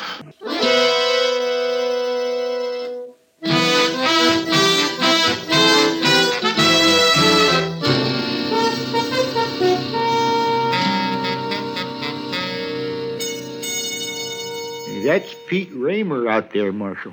You heard me, you mangy old weasel. Come on out here. He's aiming to kill me. But why? Well, I, I, I don't rightly know, but he fired a bullet through the window, didn't he? All right, Carpus, you stay away from the door. You too, Chester. Yes, sir. Raymer, it's Matt Dillon. You hold your fire. I'm coming out.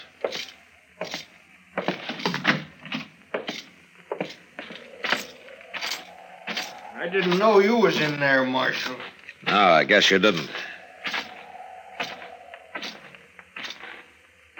You understand, I, I wasn't aiming to shoot nobody. Is that so? No. Just trying to throw a scare into him. Into old Carpus, I mean. Bring him to his senses, maybe. Has he been out of his senses? Well, he sure act like it. Marshal, you know what he done this morning? He tried to shoot my kid's dog. Eh, snuck up through the brush, took a shot at her. Sonny seen him do it. Any idea what had caused him to do a thing like that? Oh, dang if I know. He's just crazy, I reckon. He always been a mite touched. You know that. That's why folks around here just stay shy of him. Well, that might work both ways, Raymer. How's that? Being lonesome, acting strange. They kind of go together sometimes. Yeah, maybe. Are You the one who shot his dog? What? If he says that, he's a liar. I ain't even seen that old hound for a week. Didn't know he was shot till you told me. Anybody says I done that is a liar. Well, I I say you done it, Raymer. You you calling me a liar? I'm calling you anything you're right, a stand there and listen to. Marshal, is that what he told you, that I killed his dog? No, he didn't tell me anything. He said he'd take care of it himself. Yes, and I will too. That's what you was doing, sneaking around my place And, this morning. an eye for an eye, a tooth for a tooth. It's the law of the scripture. All right, Raymer. you just take warning from me right now. Oh. I catch you around my place one more time, I'm going to put a bullet in you. Well, I ain't too bad to shot myself. You Raymer. better be a good I'll shot if take you care get of All right, shut up, both of you. Shut up. Like I told you, Carpus. This way of paying for things comes high sometimes. Danny boy was the only thing I had in the world, Marshal. Well, then you ought to find out who killed him instead of coming I- around and scaring my kid after death. I know who killed him. Sonny come running home like like like old Scratch yourself was after him, yelling. It's Mr. Dag he's yelling. He just took a shot at my dog. Oh, Carpus, if I could have got my hands on you. Wait a minute, just right Raymer. then. Wait a minute. Is that really what he said? I ain't known to be a liar, Marshal. The exact words, I mean. Well, that's the gospel, so hell. If lightning was to strike me dead right, right, all here right, where I all right. stand. I suppose we all ride over to your place, Raymer. My place? Yeah. I want to talk to Sonny. What for? It might help to prevent a murder.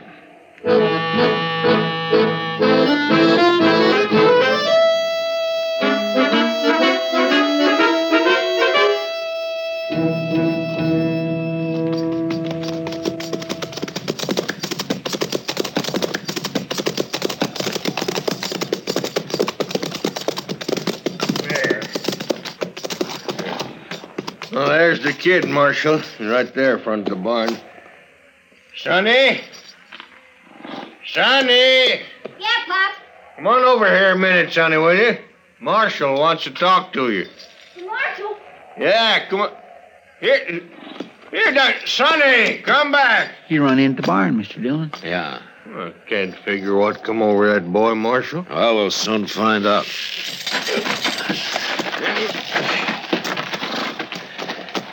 Maybe it'd be better if you and Carpus stayed here with the horses, Kramer. You say so? Keep an eye on him, Chester. Don't let him get into an argument. All right, sir. Can't figure why Sonny'd run into that barn. Anyway, just like you see the ghost. Don't figure why the Marshal.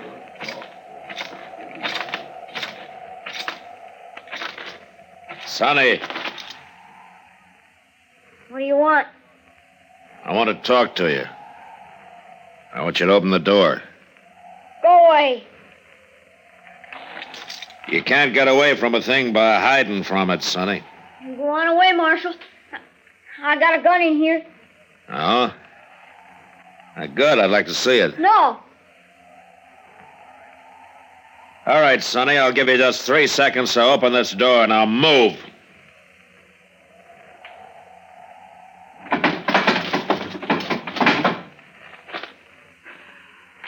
Marshal. Go ahead and arrest me if you want to, but but please don't let Mr. Diggs shoot Nellie. He won't. He tried to this morning. That's why I got her tied up here in the barn. Now, why do you suppose he did it, Sonny? Why to get even because I. Well, I guess you know about it, don't you? Know about what? It was an accident, Marshal. Cross my heart, it was. I was after an old coyote, and he run into that brush patch, and I went in after him and seen something moving. I thought it was him, so I fired. Only it wasn't. It, it was that old hound dog of Mr. Diggs. Oh. A man should never pull a trigger unless he's sure what he's got in his sights, Sonny. Yes, sir, I know. Pop always told me that, but I just forgot. Now I have to go to jail and. Now, you stop that kind of talk. You're not going to jail. Hey, Carpus, come over here, will you? You too, Raymer. I was scared that you what happened because I knew Pop would be mad and I didn't think anyone would believe me. What is it, Marshal? Carpus, it was the boy here who shot your dog. It was. I didn't mean to do it, Mr. Digg. I, I thought it was a coyote, but it was old Danny boy. I know how you like that old hound. I sure feel awful about it. Are you sure it was an accident? Y- yes, sir, it was. Honest, it was. Well, Uh, Nellie's going to have pups in a couple of weeks, Mr. Digg. And I'll let you have your choice of the litter. Any one of them you want. well, no. That hound of mine was a trained hunter, Sonny. Takes a lot of work to train a young pup. I'll help you. I'll come over every day as soon as my chores is done and help you train him. Yeah, it sounds like a pretty fair offer. This Nellie's a good dog, isn't she? She's the best dog in the world. You just take a look at her. Come on, I- I'll show you. Oh, uh, um, I'm mighty sorry about this, Carpus. Yeah, that that's all right. It couldn't be helped. Come on, Mr. Digg. Yeah, all right, Sonny. All right, I'm coming. Yeah. Looks like old Carpus has finally got himself a friend, Mr. Dillon. Yeah. Looks like two, though, Chester. Counting the pup.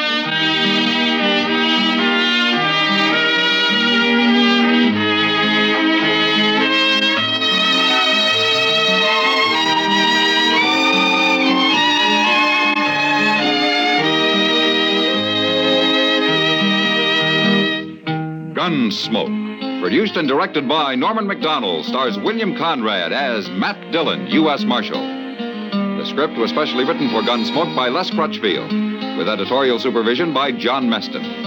The music was composed and conducted by Rex Koury. Sound patterns were by Ray Kemper and Bill James. Featured in the cast were Parley Baer as Chester, Howard McNear as Doc, and Georgia Ellis as Kitty. George Walsh speaking. Join us again next week for another specially transcribed story on Gunsmoke.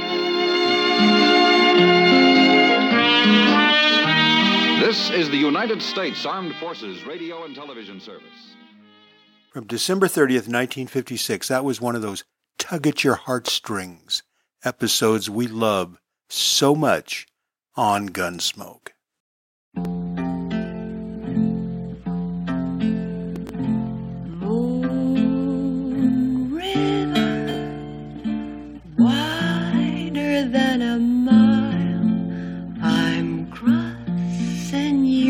style someday.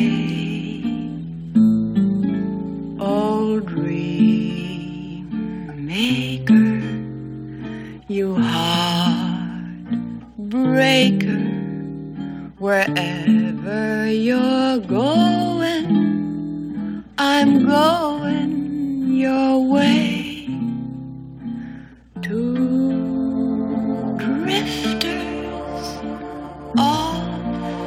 See the world. There's such a lot of world to see.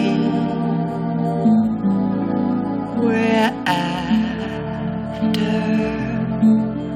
the same rainbows and waiting round the bend.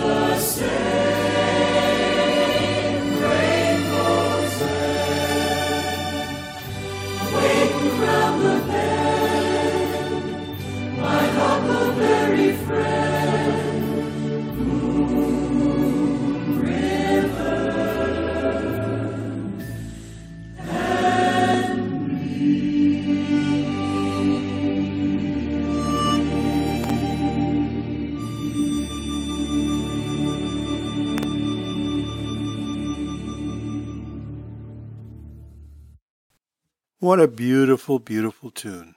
Henry Mancini and Johnny Mercer wrote that, Moon River, and yes, that was Audrey Hepburn singing at the beginning because she sang that uh, that little piece in the motion picture Breakfast at Tiffany's. Just seemed like kind of a fitting song to end the year. Well, Chester is telling me we are all out of time. He is waving over there frantically. It looks like we're out of hot toddies, too. Hey, Chester? All gone. All right. Well, let's pick up all the shows and carry them back into the vault.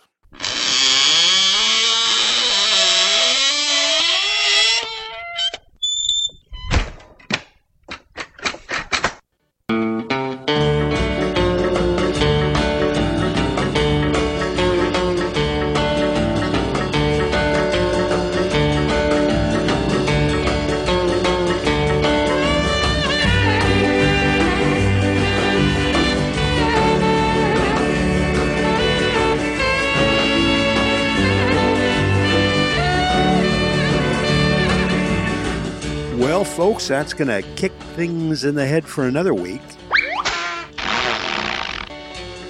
Never fear, however, because we will be back next week with the archive show and then back in two weeks with a whole new selection of shows. So you have nothing to worry about. Well, folks, this is, as I record this, day 365. So that means we made it. Are you tired? Well, don't get too tired because guess what starts tomorrow? Day one, and we start it all over again. Well, this is Bob Bro, and I am so glad you spent this last day of the year with me. And we'll see you next time. I am so glad you stopped by, and I'm so glad you met me.